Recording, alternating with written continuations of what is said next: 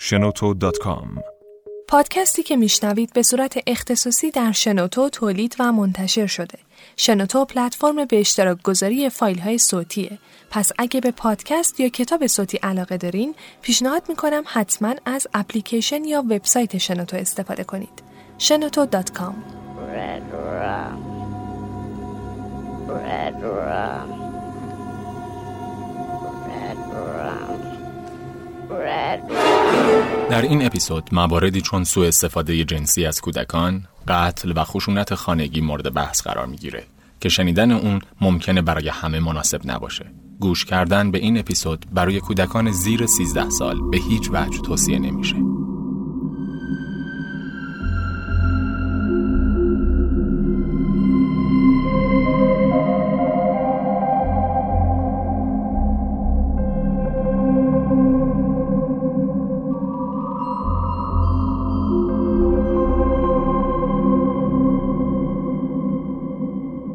من اشتباه طبیعت هستم. یک هیولای دیوانه. این نظریه که قصاب رستوف درباره خودش داشت. قاتلی که خیلی عجیب غریب بود. برای خونوادش ارزش قائل بود. به همسر و بچه‌هاش وابسته بود. متواضع و حتی خجالتی و ترسو بود. اما موقع محاکمه رفتارهای خشنی داشت. فریاد می‌زد، فوش می‌داد. خودش رو به میله های قفسش تو دادگاه میکوبید. هفدهمین اپیزود از پادکست ردرام رو از استودیوی شنو باکس میشنوید.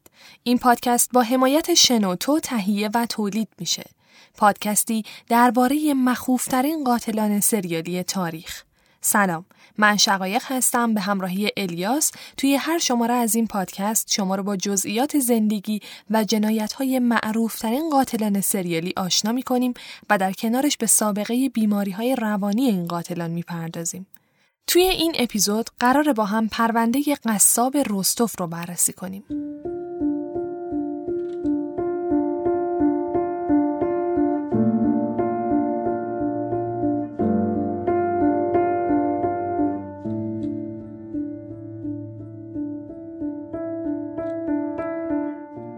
آندره رومانوویچ چیکاتیلو یک قاتل زنجیره اهل شوروی به اسم مستعار قصاب رستوف بود که بین سالهای 1978 تا 1990 حداقل 52 زن و کودک رو به ضربات چاقو به قتل رسوند.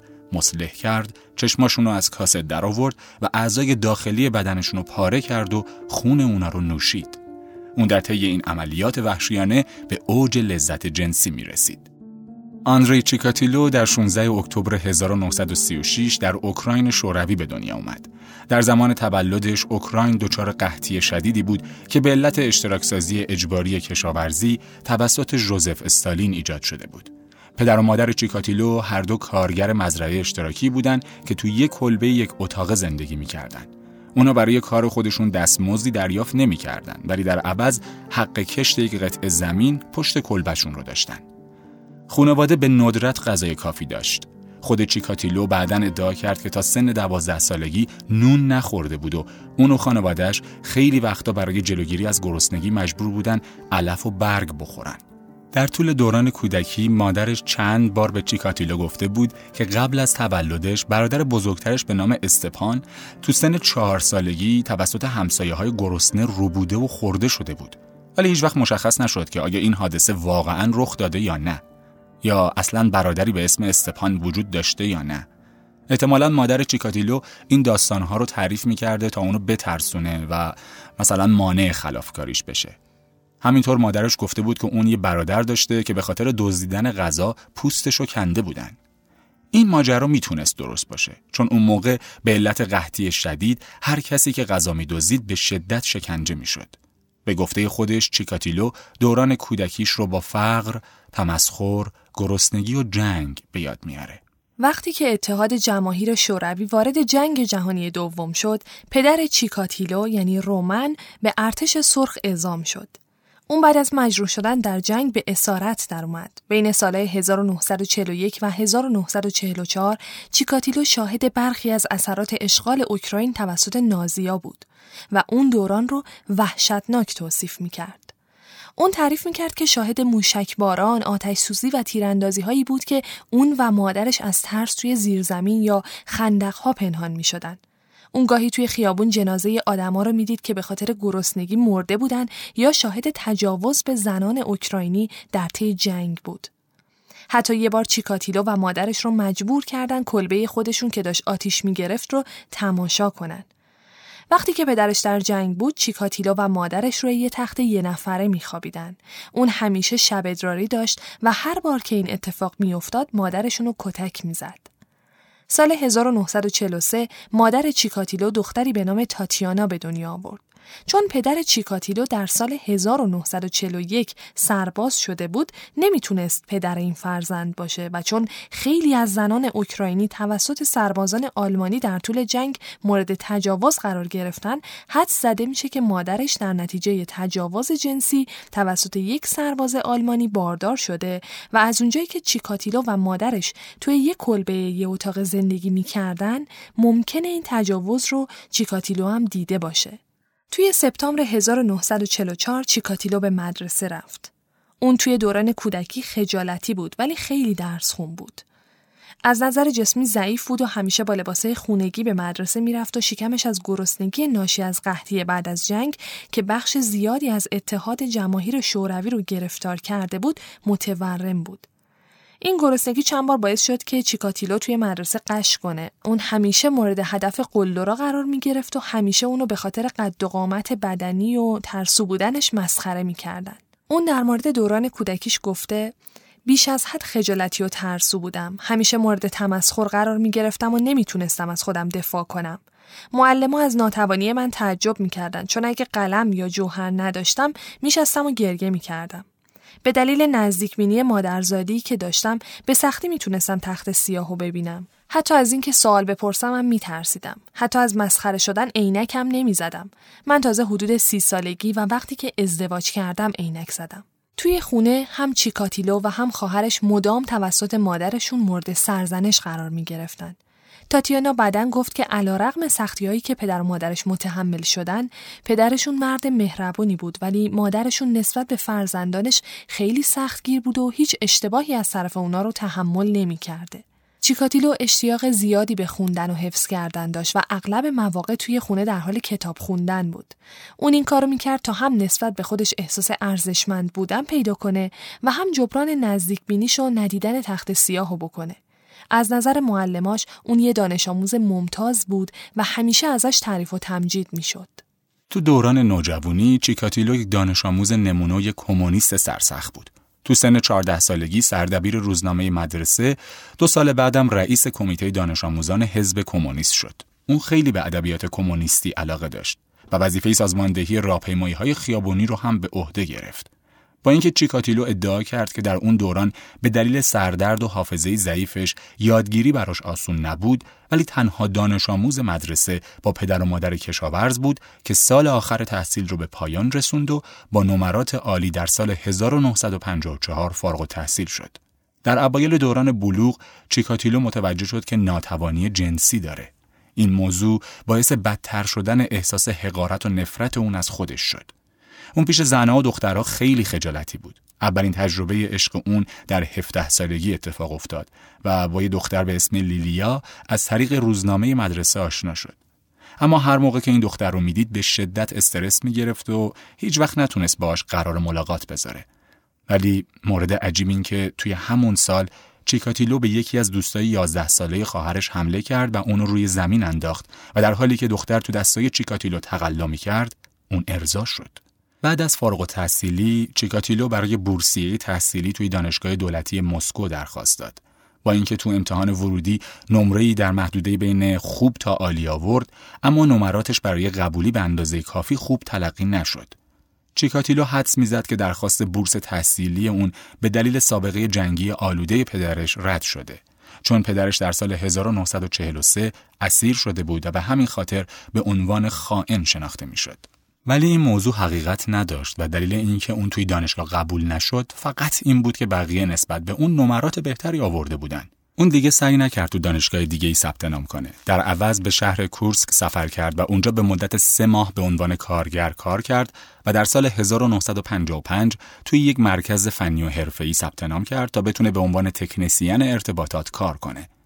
همون سال چیکاتیلو اولین رابطه جدی با یک دختر محلی که دو سال ازش کوچیکتر بود رو برقرار کرد. اونها سه بار اقدام به رابطه جنسی کردند ولی در هر مورد چیکاتیلو قادر به حفظ نوز نبود و به خاطر همین بعد از 18 ماه اون رابطه قطع شد. خدمت در ارتش چیکاتیلو بعد از تموم شدن آموزش حرفه‌ای دو سالش به شهر دیگه رفت تا روی یه پروژه ساخت و ساز طولانی مدت کار کنه و همزمان دوره هایی رو هم در رشته مهندسی ارتباطات گذروند. اون دو سال کار کرد تا اینکه در سال 1957 به ارتش شوروی فراخوانده شد.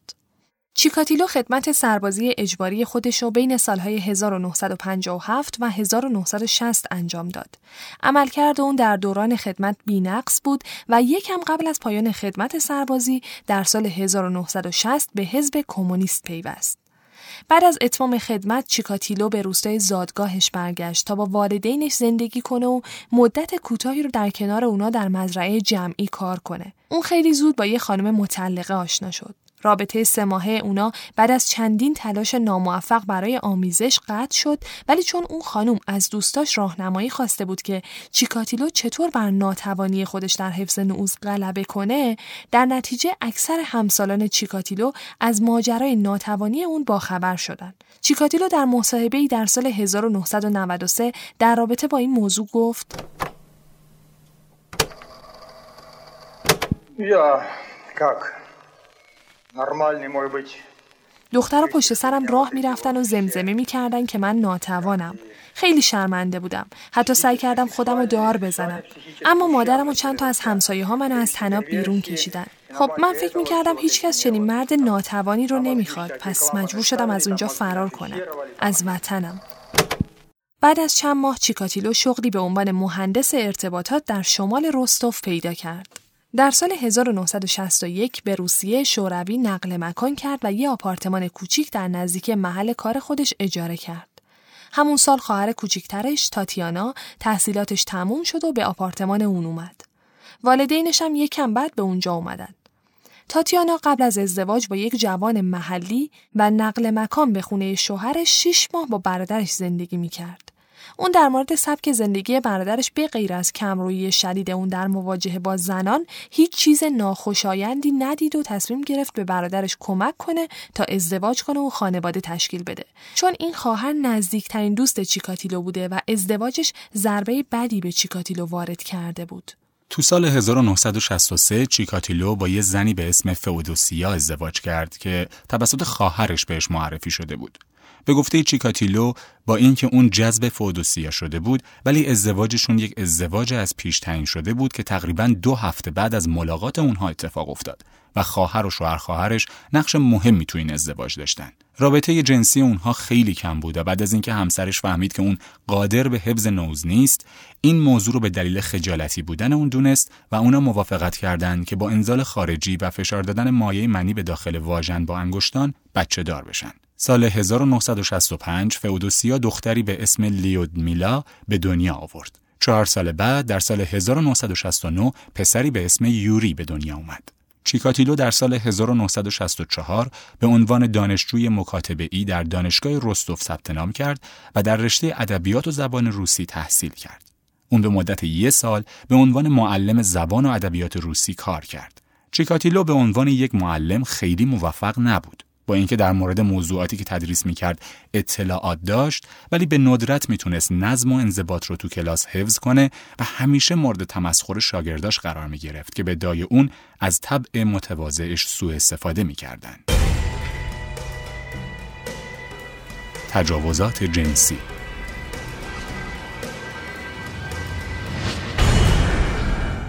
در ماه می 1973 چیکاتیلو اولین تجاوز جنسی رو روی یکی از شاگرداش مرتکب شد. اون با دست زدن به سینه و اندام تناسلی دختر در حالی که دختر به شدت تقلا می کرد ارضا شد. ماها بعد چیکاتیلو دختر نوجوان دیگه ای رو توی کلاس حبس کرد و مورد تجاوز جنسی قرار داد و کتکش زد. اون نه تنها برای این موارد مجازات نشد بلکه چندین باری که همکاراش دیده بودن که اون در حضور شاگرداش اندام خصوصی خودش رو لمس می‌کنه هم براش دردسری درست نکردن. توی این مدرسه که شبانه روزی بود یکی از وظایف چیکاتیلو این بود که مطمئن بشه عصرها دانش آموزا توی خوابگاه باشن. اون چندین بار وارد خوابگاه دختران شد به امید اینکه بدن اونا رو بدون لباس ببینه. با اعتراف خود چیکاتیلو توی عواسط دهه 1970 تمایل اون به دیدن کودکان برهنه باعث شد که توی دستشویی عمومی پرسه بزنه و دخترای جوون رو نگاه کنه. حتی اون دخترای کوچیک رو با دادن آدامس فریب می‌داد و در چندین مورد به دخترها از این طریق تجاوز جنسی کرد. بعدها به دلیل اینکه شاگردا شکایات زیادی از اون به مدیر مدرسه ارسال کردن مدیر مدرسه چیکاتیلو رو به یک جلسه رسمی احضار کرد و بهش اطلاع داد که باید داوطلبانه استعفا بده و کنار بره چیکاتیلو کارش رو ترک کرد و در ژانویه 1974 به عنوان معلم توی یه مدرسه دیگه مشغول به کار شد. این بار اون و خانوادش به شاختی میرن و اون در مدرسه جدیدی شروع به کار می‌کنه. شاختی یه شهر معدنی نزدیک رستوف بود. اینجا زنش متوجه میشه که شوهرش به خاطر بعضی از مشکلاتی که به بچه ها مربوط می شده از مدرسه قبلی منتقل شده ولی چیکاتیلو بهش میگه که اینا همه دستیسه های همکاراش بوده و از اونجایی که چیکاتیلو مرد مسئولیت پذیری توی خونه بوده همسرشون رو میبخشه این بار چیکاتیلو محتاطتر عمل می‌کنه و یه کلبه شخصی و مخفیانه توی یه جایی دور از دید آدما توی جنگل می‌سازه که محل مناسبی برای انجام جنایتهاش باشه. توی شهر شاختی چیکاتیلو به عنوان مرد خانواده شناخته می شده. کسی که تمام زندگیش رو وقف خانوادهش کرده. ولی این دروغی بیش نبود. در سال 1978 به دلیل تعدیل نیرو این شغل رو هم از دست میده و بعد از اون در یک کالج فنی و حرفه‌ای توی شهر شاختی کار پیدا می‌کنه. چند سال بعد در مارس 1981 به دلیل تعداد زیاد شکایات کودک آزاری علیه دانش آموزانی از هر دو جنس، حرفه چیکاتیلو به عنوان معلم برای همیشه تموم شد. توی همون ماه اون کارش رو به عنوان مسئول خرید در یک کارخانه مستقر در رستوف که مصالح ساختمانی تولید می‌کرد شروع می‌کنه. توی این شغل چیکاتیلو مجبور بود که توی خیلی از نقاط اتحاد جماهیر شوروی سفر کنه تا به صورت فیزیکی مواد خام مورد نیاز رو بخره یا در مورد اونها مذاکره کنه.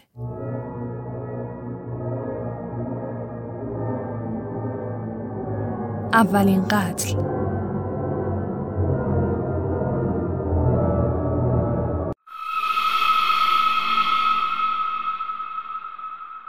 در سپتامبر 1978 چیکاتیلو در شاختی اولین قتل مستند خودش رو انجام داد. اون یه دختر نه ساله به اسم یلنا رو با یه آدامس فریب داد و به کلبه قدیمی و مخروبه که مخفیانه خریده بود کشوند. توی اون سالها تو روسیه آدامس اونقدر کمیاب بوده که هر بچه‌ای به خاطر به دست آوردنش به بقیه اعتماد می‌کرد. چیکاتیلو سعی کرد به اون دختر تجاوز کنه اما نتونست به نوز برسه. وقتی دختر بیشتر دست و پا زد اون بچه رو خفه کرد و سه ضربه چاقو به شکمش زد و تو همون حین که کودک رو با چاقو می‌زد ارضا شد.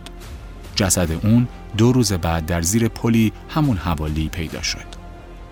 شواهد متعددی چیکاتیلو رو با قتل یلنا مرتبط می‌کرد. نزدیک حصار کلبه روی برف لکه های خون وجود داشت. کوله پشتی مدرسه یلنا در مقابل رودخونه در انتهای خیابون پیدا شده بود که نشون می‌داد این دختر بچه تو همین محل به رودخونه پرتاب شده. یه شاهد هم به پلیس شرح مفصلی از مردی شبیه چیکاتیلو داده بود که اونو در حال صحبت با یلنا در ایستگاه اتوبوسی دیده بود که اون دختر آخرین بار اونجا زنده دیده شده بود. با وجود این شواهد یک کارگر 25 ساله به اسم الکساندر که قبلا به دلیل تجاوز و قتل یک دختر نوجوان محکوم به زندان شده بود به اشتباه متهم این جنایت شد. در بازرسی از خونه الکساندر کراچنکو لکه های خون روی بلوز همسرش دیده شد. این گروه خونی هم با یلنا و هم با همسر کراچنکو مطابقت داشت. کراچنکو برای بعد از ظهر روز 22 دسامبر 1978 یک بهانه محکم داشت. اون تمام بعد از ظهر با همسرش و یکی از دوستاشون تو خونه بود و همسایه های این زوج تونستن این موضوع رو تایید کنن.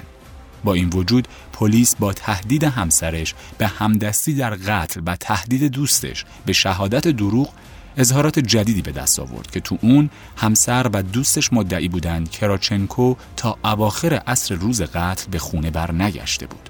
در مواجهه با این تغییر شهادت ها کراچنکو به قتل اعتراف کرد و تو سال 1979 به اتهام قتل محاکمه شد. توی دادگاه اون اعترافاتش رو پس گرفت و خودش رو بیگناه اعلام کرد و گفت که اعترافاتش تحت فشار شدید گرفته شده. ولی با این وجود کراچنکو به اعدام محکوم شد. این حکم در دسامبر 1980 توسط دیوان عالی کشور به 15 سال حبس تعذیری یعنی در واقع حداکثر مدت حبس ممکن در اون زمان تبدیل شد.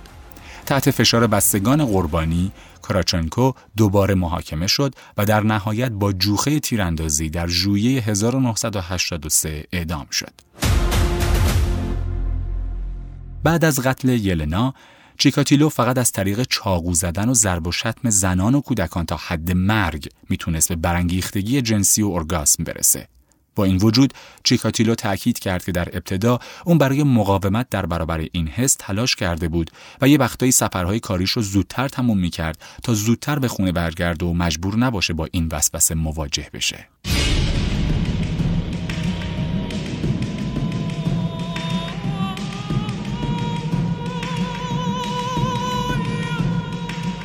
قتل های بعدی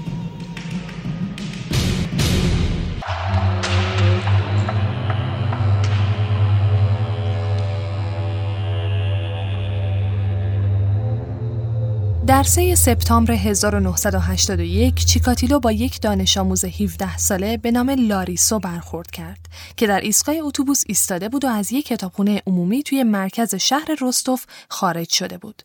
بر اساس اعترافات بعدی چیکاتیلو اون لاریسا رو به بهونه نوشیدن ودکا و ریلکس کردن به جنگلی در نزدیکی رودخونه برده بود. وقتی اونا به یه محل پرت و خلوت رسیدن اون لباسای دختر رو پاره کرد و اونو به زمین انداخت تا بهش تجاوز کنه. ولی نتونست به نوز برسه برای همین دهان دختر رو با گل پر کرد تا نتونه فریاد بزنه و بعد اونو کتک زد و خفه کرد. ولی چون چاقویی نداشت جسد رو با دندوناش و یک شاخه درخت پاره پاره کرد. اون با دندوناش نوک سینه لاریسا رو کند و بعد بدن اونو با شاخ و برگ درختها پوشوند. جسد روز بعد پیدا شد. نه ماه بعد از قتل لاریسا در دوازده جوان 1982 چیکاتیلو که برای خرید بیرون رفته بود با یه دختر 13 ساله به نام لیوبوف مواجه شد که از خرید به خونه می‌رفت. اونا یکم با همدیگه راه رفتن تا اینکه مسیر اونا از دید شاهدای احتمالی مخفی شد. چیکاتیلو به دختر حمله کرد و اونو به زیر درختا کشوند. لباسشو پاره کرد و با ضربات چاقو اونو کشت. در حین کشتن اون دختر، چیکاتیلو به بدنش پیچ و تابایی می‌داد و آمیزش جنسی رو تقلید می‌کرد. وقتی که جسد در 27 ژوئن پیدا شد، پزشک شواهدی از 22 ضربه چاقو به سر، گردن، قفسه سینه و ناحیه لگن پیدا کرد.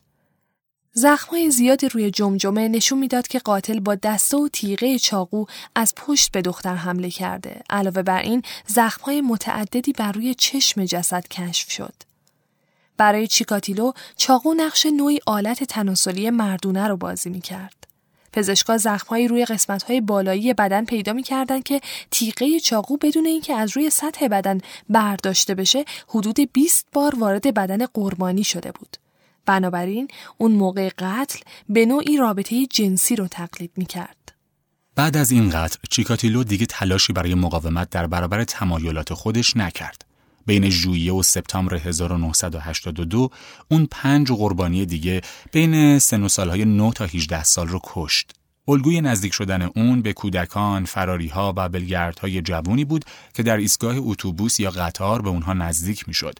اونها رو به یه جنگل در نزدیکی همون محل یا یه منطقه خلوت می برد و معمولا با چاقو زدن، تکه تکه کردن و پاره کردن شکم قربانی ها اونها رو میکشت.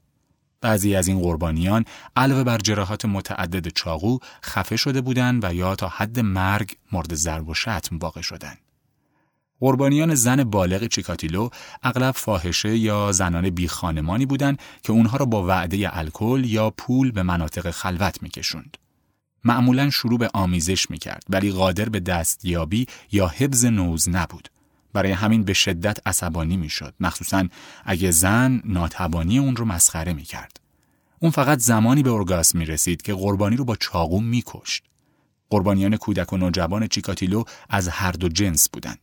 این قربانیان رو با استفاده از انواع فریب ها به مناطق خلوت میکشوند مثل قول کمک یا پیشنهاد مصاحبت یا نشون دادن میانبر به اونها یا حتی دیدن تمبر، فیلم یا سکه کمیاب یا پیشنهاد غذا و آب نبات اغلب دستاشون رو با تناب از پشت میبست و بعد داخل دهان قربانیان گل فرو می‌کرد تا فریادشون شنیده نشه و قبل از ترک صحنه جنایت جسد رو به طور سرسری پنهان می‌کرد.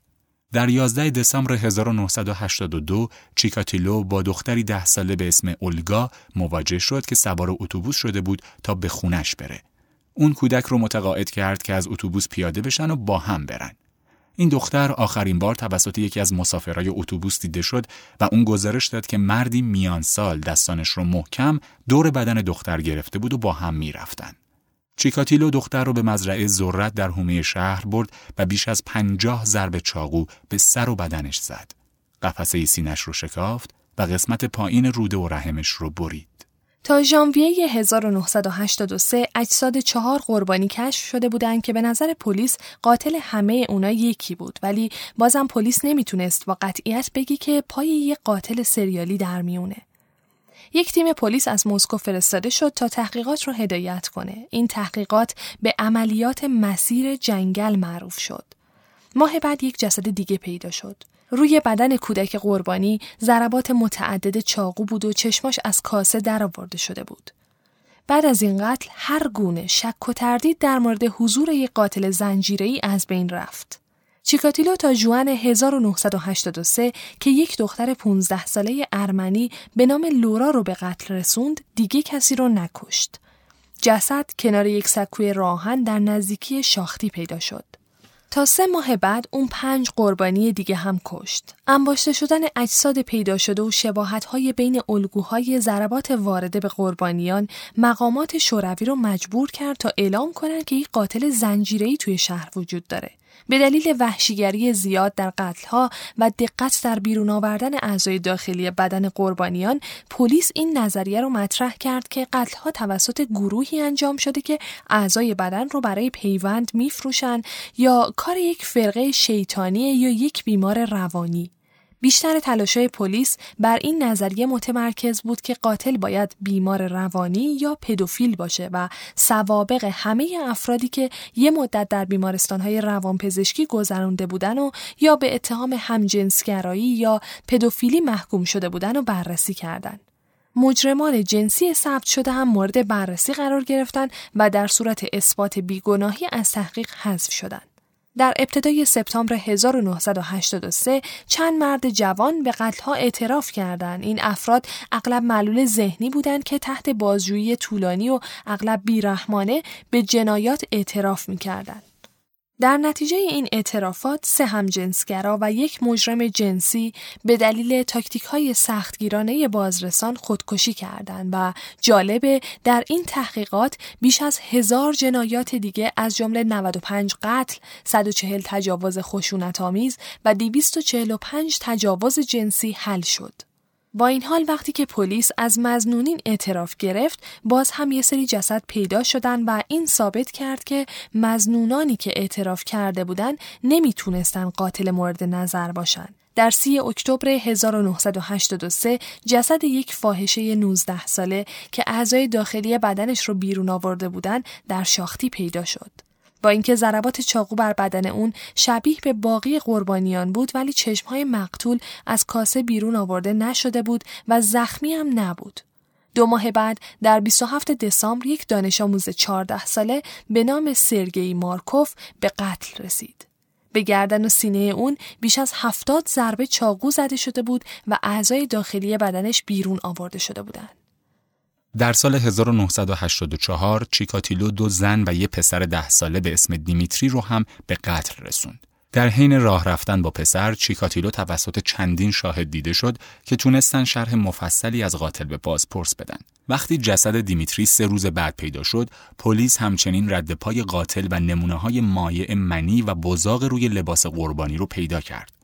در اون سال چیکاتیلو یک زن جوون و دختر ده سالش، سه زن جوون دیگه و یه پسر سیزده ساله رو کشت.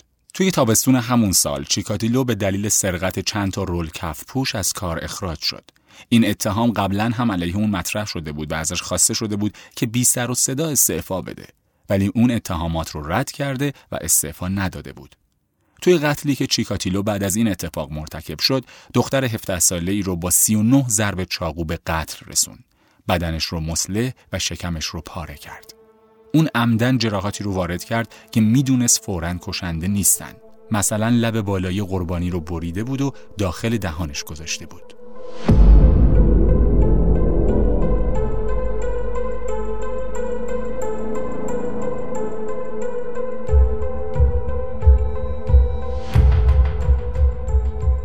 در سپتامبر 1984 دو کارگاه مخفی چیکاتیلو رو دیدن که در حال تلاش برای صحبت با دخترای جوان توی ایستگاه اتوبوس بود. کاراگاه ها اونو دنبال کردن و دیدن که در شهر سرگردون و سعی می‌کنه به زنان نزدیک بشه و در مکانهای عمومی مرتکب اعمال تجاوزکارانه می‌شده. بنابراین دستگیرش کردن و بازداشت شد. در بازرسی از وسایل اون چاقویی با تیغه 20 سانتیمتری، چند متر تناب و یک شیشه وازلین پیدا شد. مشخص شد که اون به دلیل سرقت جزئی از محل کار سابقش تحت بازجویی قرار داره. این موضوع به بازرسان این حق قانونی رو می‌داد که اونو برای مدت طولانی تری نگه دارن. همینطور توصیف فیزیکی اون با توصیف مردی که قبلا یکی از شاهدین قتل داده بود مطابقت داشت. برای همین نمونه ای از خون چیکاتیلو گرفته شد. نتایج نشون داد که گروه خونی اون نوع آ بود در حالی که نمونه های مایع منی پیدا شده از مجموع شش قربانی که توسط قاتل ناشناس در طول بهار و تابستون سال 1984 به قتل رسیده بودند نوع آبه بوده. نام چیکاتیلو به فهرست مزنونین اضافه شد ولی گروه خونی اون فرضیه قاتل بودن اون رو رد کرد.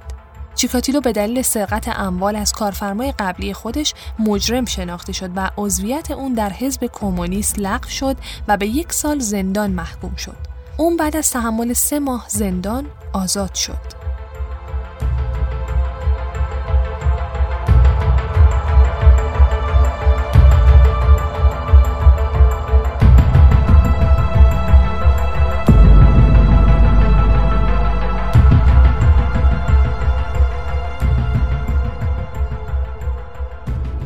بعد از آزادی از زندان چیکاتیلو کار جدیدی در بخش عرضه کارخونه لوکوموتیو پیدا کرد و دیگه خبری ازش نبود و مرتکب قتلی هم نشد تا اینکه چند ماه بعد تو یه سفر کاری به مسکو با دختر 18 ساله‌ای به اسم ناتالیا روبرو شد. چیکاتیلو اون رو به جنگل برد. دستاشو بست، 38 ضربه چاقو به گردن و سینش زد و بعد اون رو خفه کرد. موضوع جالب اینه که هر موقع چیکاتیلو از سفرهاش به خونه برمیگشت لباساش خاکی و خیلی وقتا خونی بود. حتی یه بار اون نوه کوچیکش رو هم مورد آزار قرار داد و دخترش وقتی متوجه موضوع شد ارتباط اون بچه رو با پدرش قطع کرد و اجازه نداد اون هیچ وقت به بچهش نزدیک بشه. طبق گفته بازپرس همسرش مدتها بود که با این واقعیت کنار اومده بود که چیکاتیلو انحرافات جنسی داره. ولی اینکه چندین سال از این قتلها و تجاوزاتی که توسط همسرش انجام می شده بی خبر بوده اونو تو حالت شک قرار داد. و برای اینکه اون حرفهای پلیس رو باور کنه مجبور شدن براش یه نوار ویدیویی بذارن و فیلم پیدا کردن آخرین قربانی رو بهش نشون بدن. توی فیلم وقتی یک کفش کتونی آبی بچگونه از زیر بیل بیرون زد همسر چیکاتیلو بدون اینکه در ظاهر احساس خاصی نشون بده فقط گفت کافیه همه چیزو خودم فهمیدم.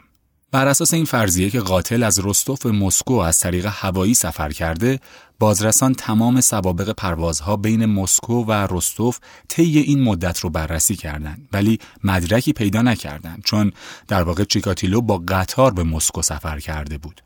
در نوامبر 1985 یک دادستان ویژه برای نظارت بر تحقیقات منصوب شد و 15 دادستان و 29 کاراگاه به این پرونده اختصاص داده شده بودند. پلیس دور جدیدی از بازجویی از مجرمان جنسی و همجنسگرایان را شروع کرد و به افسران زن لباس شخصی دستور داده شد که اطراف ایستگاه های اتوبوس و قطار پرسه بزنند. همچنین پلیس اقدام به مشورت با یک روانپزشک کرد که اولین مشاوره در تحقیقات قاتل زنجیری در اتحاد جماهیر شوروی بود. تمام صحنه‌های جنایت و گزارش‌های پزشکی قانونی در اختیار روانپزشک قرار گرفت تا مشخصات روانشناختی قاتل ناشناس رو برای بازرسان توصیف کنه. مشخصات روانشناختی 65 صفحه‌ای قاتل و مردی گوشگیر 45 تا 50 ساله توصیف می‌کنه که دوران کودکی دردناک و منزوی داشته و قادر به معاشقه یا انجام رابطه جنسی با زنها نبوده. این فرد تحصیل کرده بوده و به احتمال زیاد متأهل و دارای فرزند. اون یک سادیست بود که از ناتوانی جنسی رنج می برد و فقط با دیدن رنج قربانیاش می‌تونست به برانگیختگی جنسی و اورگاسم برسه. این قتل ها برای اون مشابه رابطه جنسی بود که این فرد قادر به انجامش نبود و چاقوی اون جایگزین آلت تناسلی شد که به طور طبیعی عمل نمی کرد. چون خیلی از قتلها در روزهای کاری هفته و نزدیک مراکز حمل و نقل عمومی در رستوف اتفاق میافتاد پلیس فهمید که شغل قاتل طوری بوده که اون مجبور بوده مرتبا سفر کنه و چون قتلها در روزهای کاری اتفاق افتاده بود شغل قاتل به احتمال زیاد به بخش تولید مربوط بوده. چیکاتیلو تحقیقات رو با دقت دنبال می‌کرد و گزارش های روزنامه ها در مورد قاتل رو می‌خوند. برای همین تا یک سال تمایلات قتل رو در خودش کنترل کرد. تا اینکه بعد از یک سال جسد یک زن 33 ساله پیدا شد که با ضربات چاقو به قتل رسیده بود و چون مایه منی در صحنه قتل مشابه با های قبلی بود این قتل هم به این قاتل سریالی ربط داده شد ولی قربانی تکه تکه یا مسله نشده بود و نزدیک حمل و نقل عمومی هم نبود در آگوست 1986 یک قربانی توی یه فرو رفتگی زمین در یک مزرعه پیدا شد. جراحات وارده بر قربانی و بیرون آوردن اعضای داخلی بدن نشونه قاتل سریالی بود. قربانی یک منشی دادگاه 18 ساله بود که بدنش از گردن تا اندام تناسلی شکافته بود، یک سینش بریده شده بود و چشماش از کاسه درآورده شده بود. چون قاتل تلاش جدی برای دفن جسد انجام داده بود بعضی از بازرسان این نظریه را مطرح کردند که به همین دلیل که تعداد قربانیان کاهش چشمگیری داشته کشف قربانیان بیشتر باعث یک عملیات گسترده پلیس شد. به افسران یونیفرم پوش و مخفی دستور داده شد که از هر مرد بالغی که کنار یک زن یا کودک باشه بازجویی کنند و اسم و مشخصات اون فرد رو یادداشت کنند. تا اینکه در نوامبر 1990 چیکاتیلو یک زن 22 ساله رو کشت و مسلح کرد. در بازگشت به سکوی راهن یک افسر مخفی اونو دید که به یک چاه نزدیک میشه و دستها و صورتش رو میشوره. افسر همچنین متوجه شد که روی کت چیکاتیلو تو قسمت آرنج لکه های علف و خاک است و یک لکه قرمز کوچیک روی گونش وجود داشت و یه زخم عمیق هم روی یکی از انگشتاش. به نظر افسر اون مشکوک بود. چون تنها دلیلی که مردم توی اون فصل از سال وارد جنگل های نزدیک ایسکامی شدن جمعآوری قارچ های وحشی بود. در واقع این کار یک سرگرمی محبوب در روسیه است. اما چیکاتیلو لباس رسمی پوشیده بود و یک کیف ورزشی داشت که برای حمل قارچ مناسب نبود. افسر چیکاتیلو رو متوقف کرد و مدارکش رو بررسی کرد. اما هیچ دلیل رسمی برای دستگیری اون نداشت. وقتی افسر به دفترش برگشت، یک گزارش معمولی ارائه کرد و فقط اسم چیکاتیلو رو ذکر کرد که توی ایستگاه بوده و یه لکه خونی احتمالی هم روی گونش وجود داشته. در 13 نوامبر 38 مین قربانی پیدا شد. پلیس گزارش تمام مردان متوقف شده و بازجویی شده رو در هفته قبل از قتل بررسی کرد. اسم چیکاتیلو بین چند گزارش بود و علاوه بر اون اسمش برای چند افسر درگیر پرونده هم آشنا بود. چون تو سال 1984 مورد بازجویی قرار گرفته بود و تو فهرست مزنونین هم بود. بعد از انجام تحقیقات از شرکت هایی که چیکاتیلو تو اونها کار کرده بود پلیس متوجه شد چند قتلی که تو مناطق مختلف اتفاق افتاده همزمان با سفرهای چیکاتیلو به اون مناطق بوده از همکاران سابق اون در دوران تدریس تحقیق شد و اونها به پلیس گفتند که چیکاتیلو به دلیل شکایت های مکرر از رفتار نامناسب و تجاوز جنسی به دانش آموزانش دو بار مجبور به استعفا از سمت معلمی شده. پلیس چیکاتیلو رو تحت نظر قرار داد. چندین مورد دیده شد که چیکاتیلو تو قطار یا اتوبوس به زنها یا کودکان تنها نزدیک میشه و باهاشون حرف می‌زنه. اگه زن یا کودک مکالمه را قطع می‌کرد، چیکاتیلو چند دقیقه صبر می‌کرد و بعد به دنبال یه فرد دیگه میگشت. در 20 نوامبر بعد از شش روز نظارت، چیکاتیلو بعد از خروج از یک کافه توسط چهار افسر پلیس لباس شخصی دستگیر شد.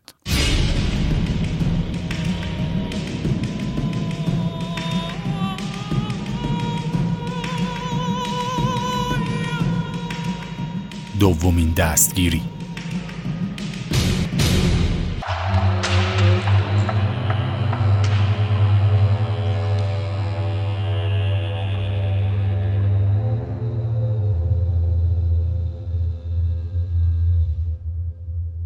بعد از دستگیری چیکاتیلو مدعی شد که پلیس اشتباه کرده و از پلیس شکایت کرد و گفت که سال 1984 هم به خاطر همین قتلها دستگیر شده بوده. موقع بازداشت پلیس متوجه شد یکی از انگشتای چیکاتیلو یه زخم گوشتی عمیق داره که احتمالا خودش باید درمانش کرده باشه. پزشکان به این نتیجه رسیدن که این زخم به دلیل گاز گرفتن توسط انسان ایجاد شده. قربانی یکی مونده به آخر چیکاتیلو از نظر بدنی قوی بود. پلیس توی صحنه جرم نشونه های زیادی از درگیری فیزیکی وحشیانه بین مقتول و قاتل پیدا کرده بود. اینطوری مشخص شد که یک استخوان انگشت چیکاتیلو در اثر این درگیری شکسته و ناخونش آسیب شدید دیده ولی چیکاتیلو برای این موضوع به بیمارستان نرفته و خودش اونو درمان کرده. در بازرسی از وسایل چیکاتیلو مشخص شد که اون یک چاقوی تاشو و دو تناب با خودش داشته. از خونش نمونه گرفته شد و توی سلولی در داخل مقر کاگبه در رستوف نگه داشته شد و یک خبرچین پلیس هم باهاش توی سلول قرار دادن تا سعی کنه باهاش وارد مکالمه بشه و هر اطلاعاتی که می‌تونه ازش استخراج کنه. روز بعد بازجویی رسمی از چیکاتیلو آغاز شد. استراتژی انتخاب شده توسط پلیس برای گرفتن اعتراف این بودش که اون رو به این باور برسونند که اون یه فرد بسیار بیماره که به کمک پزشکی نیاز داره. قصد پلیس این بودش که اونو امیدوار کنه که در صورت اعتراف به دلیل جنون تحت تعقیب قرار نمی‌گیره. پلیس می‌دونست که طبق قوانین شوروی اونا قانونا ده روز فرصت دارن تا اونو برای اثبات جرم نگه دارن. نتایج آزمایش خون چیکاتیلو دوباره نشون داد که گروه خونی اون نوع آ و نه گروه آبه. با توجه به میزان شواهد فیزیکی که بازرسان جمع کرده بودند، مطمئن بودند که چیکاتیلو همون قاتلیه که تحت تعقیبه. برای همین اونها نمونه ای از مایع منی چیکاتیلو رو آزمایش کردن و نتیجه آزمایش تایید کرد که منی چیکاتیلو از نوع آبه بود در حالی که خون و بزاقش از نوع آ که در واقع این یک مورد نادر در طبیعت به حساب میاد. بالاخره تو آخرین روز مهلت ده روزه چیکاتیلو اعتراف کرد. چیکاتیلو در توصیف قربانیانش گفت که بعد از وارد کردن زخم ها با چاقو بر بدن قربانیاش کنار اونها میشسته و به اونها خیره می‌شده تا قلبشون از تپش بیسته. اون می‌گفت وقتی اونا گریه می‌کردن خون و عذابی که میکشیدن به من آرامش و لذت خاصی می‌داد. وقتی ازش سوال شد که چرا چشمهای چند قربانی اولش رو از کاسه در آورده ولی چشمهای قربانیان آخرش فقط زخمی شده بودن گفت که در شروع قتلها به یک خرافات قدیمی روسی معتقد بود که تصویر قاتل روی چشمهای مقتول نقش میبنده. ولی در سالهای بعد متقاعد شده بود که این داستان صرفا یک قصه است و واقعیت نداره. برای همین دیگه چشمای قربانیاش رو بیرون نمی آورد ولی چون از نگاه اونها به خودش خوشش نمی اومد چشماشون رو با چاقو زخمی می کرد. چیکاتیلو همچنین گفت که اون اغلب مواقع طعم خون قربانیان رو چشیده و همینطور اعتراف کرد که دستگاه تناسلی، لبها، نوک سینه ها و زبان قربانیان رو با دندوناش پاره کرده. رحم قربانیان زن و بیزه های قربانیان مرد رو جویده و زبون برخی از قربانیان رو قورت داده. در روزهای بعد چیکاتیلو به 20 قتل دیگه هم اعتراف کرد که پلیس اونها رو به این پرونده ربط نداده بود چون مثلا قتل ها در خارج از رستوف انجام شده بود یا اجساد پیدا نشده بودند یا در یک مورد حتی مرد بیگناهی مجرم شناخته شده بود و اعدام شده بود. در 20 آگوست 1991 بعد از اتمام بازجویی ها و بازسازی صحنه های قتل، چیکاتیلو به یک مؤسسه در مسکو منتقل شد تا تحت یک ارزیابی روانپزشکی 60 روزه قرار بگیره تا مشخص بشه آیا از نظر روانی برای محاکمه صلاحیت داره یا نه. روانپزشکان در اون یک نزول پیوسته اما تدریجی به سمت انحراف رو تشخیص دادن که با عوامل بیولوژیکی و محیطی ترکیب شده بود و اگرچه اون به اختلال شخصیت مرزی با ویژگی های سادیستی مبتلا بود اما می‌تونست برای جنایاتش مورد محاکمه قرار بگیره. چیکاتیلو در آوریل 1992 در رستوف محاکمه شد و متهم به 53 فقره قتل علاوه بر پنج اتهام تجاوز جنسی علیه خردسالان در زمانی که معلم بود شد. چیکاتیلو در اولین روز محاکمش در دادگاه توی یک قفس آهنی در گوشه دادگاه بود تا در برابر حمله خانواده های قربانیانش که خیلی عصبانی بودن محافظت بشه. در دادگاه اون گاهی همکاری نمی کرد بر سر قاضی فریاد می‌زد به دادگاه توهین می کرد و اون رو مسخره می دونست سخنرانی های بی ربط و پراکنده می کرد و گاهی اوقات سرودهای جنبش سوسیالیستی رو در طول جلسات می خوند. این رفتارها باعث می شد که اونو به سلولش برگردونن ولی مراحل دادگاه در غیاب اون ادامه داشت. چهار کارشناس مؤسسه روانپزشکی که یک تحلیل رفتاری روی چیکاتیلو انجام داده بودند شهادت دادند که رفتار اون توی دادگاه با رفتارش توی سلولش بسیار متفاوته و اونها رفتار چیکاتیلو رو تلاشی حساب شده برای براعت به دلیل جنون می‌دونستند. در نهایت چیکاتیلو به دلیل 52 قتل و 5 مورد تجاوز جنسی مجرم شناخته شد و به اعدام محکوم شد. چیکاتیلو وقتی حکم رو شنید با لگت به این ور اونور ضربه زد و شروع به داد و بیداد کرد. اما وقتی بهش فرصت دادن تا در پاسخ به این حکم صحبت کنه فقط سکوت کرد. در 14 فوریه 1994 چیکاتیلو از سلول خودش به یک اتاق عایق صدا برده شد. بعد با یک گلوله پشت گوش راست اعدام شد. در نهایت اونو در یک قبر بینشون در قبرستان زندان دفن کردند. آخرین حرفی که اون ثانیه های قبل از اعدام زد این بود. مغزم رو منفجر نکنید. ژاپنیا پول خوبی بابتش میدن.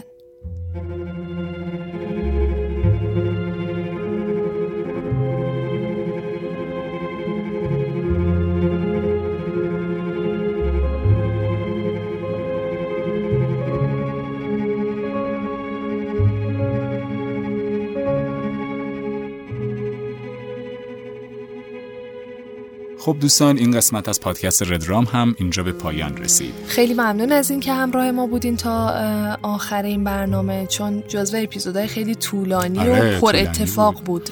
چه مورد عجیبی بود ولی شقایق این قاتل رستوف که در واقع, در واقع پنجاه و چند فقره قتل. انجام داد. و الیاس دوازده سال این آدم اه، بیرون از زندان بوده و یه جورایی تهدید حساب می شده دیگه آره، برای آدم های مختلف. آره بعد چیزی که حالا توی این مورد توی این قسمت داشته می‌دیدیم و توی قسمت های قبلی هم بود یا در واقعیت هم آدم می‌بینه تا یک مدتی انگار دولت ها و حکومت ها اعلام نمی کنن که مثلا یه قاتل زنجیره حالا آره به خاطر رعب و وحشت اینو اعلام نمی کنن یا حالا ممکن دلایل دیگه ای داشته باشه. یه مورد دیگه ای که توی تو این. پرونده آره عجیب بود در واقع همون این بود که گروه خونیش و گروه مایه منیش فرق می‌کرد که نادر بود و این در واقع یه جور خوششانسی به حساب میومد برای یه قاتل زنجیره‌ای که یک بار دستگیر شد ولی به این دلیل مجبور شدن آزادش کنن.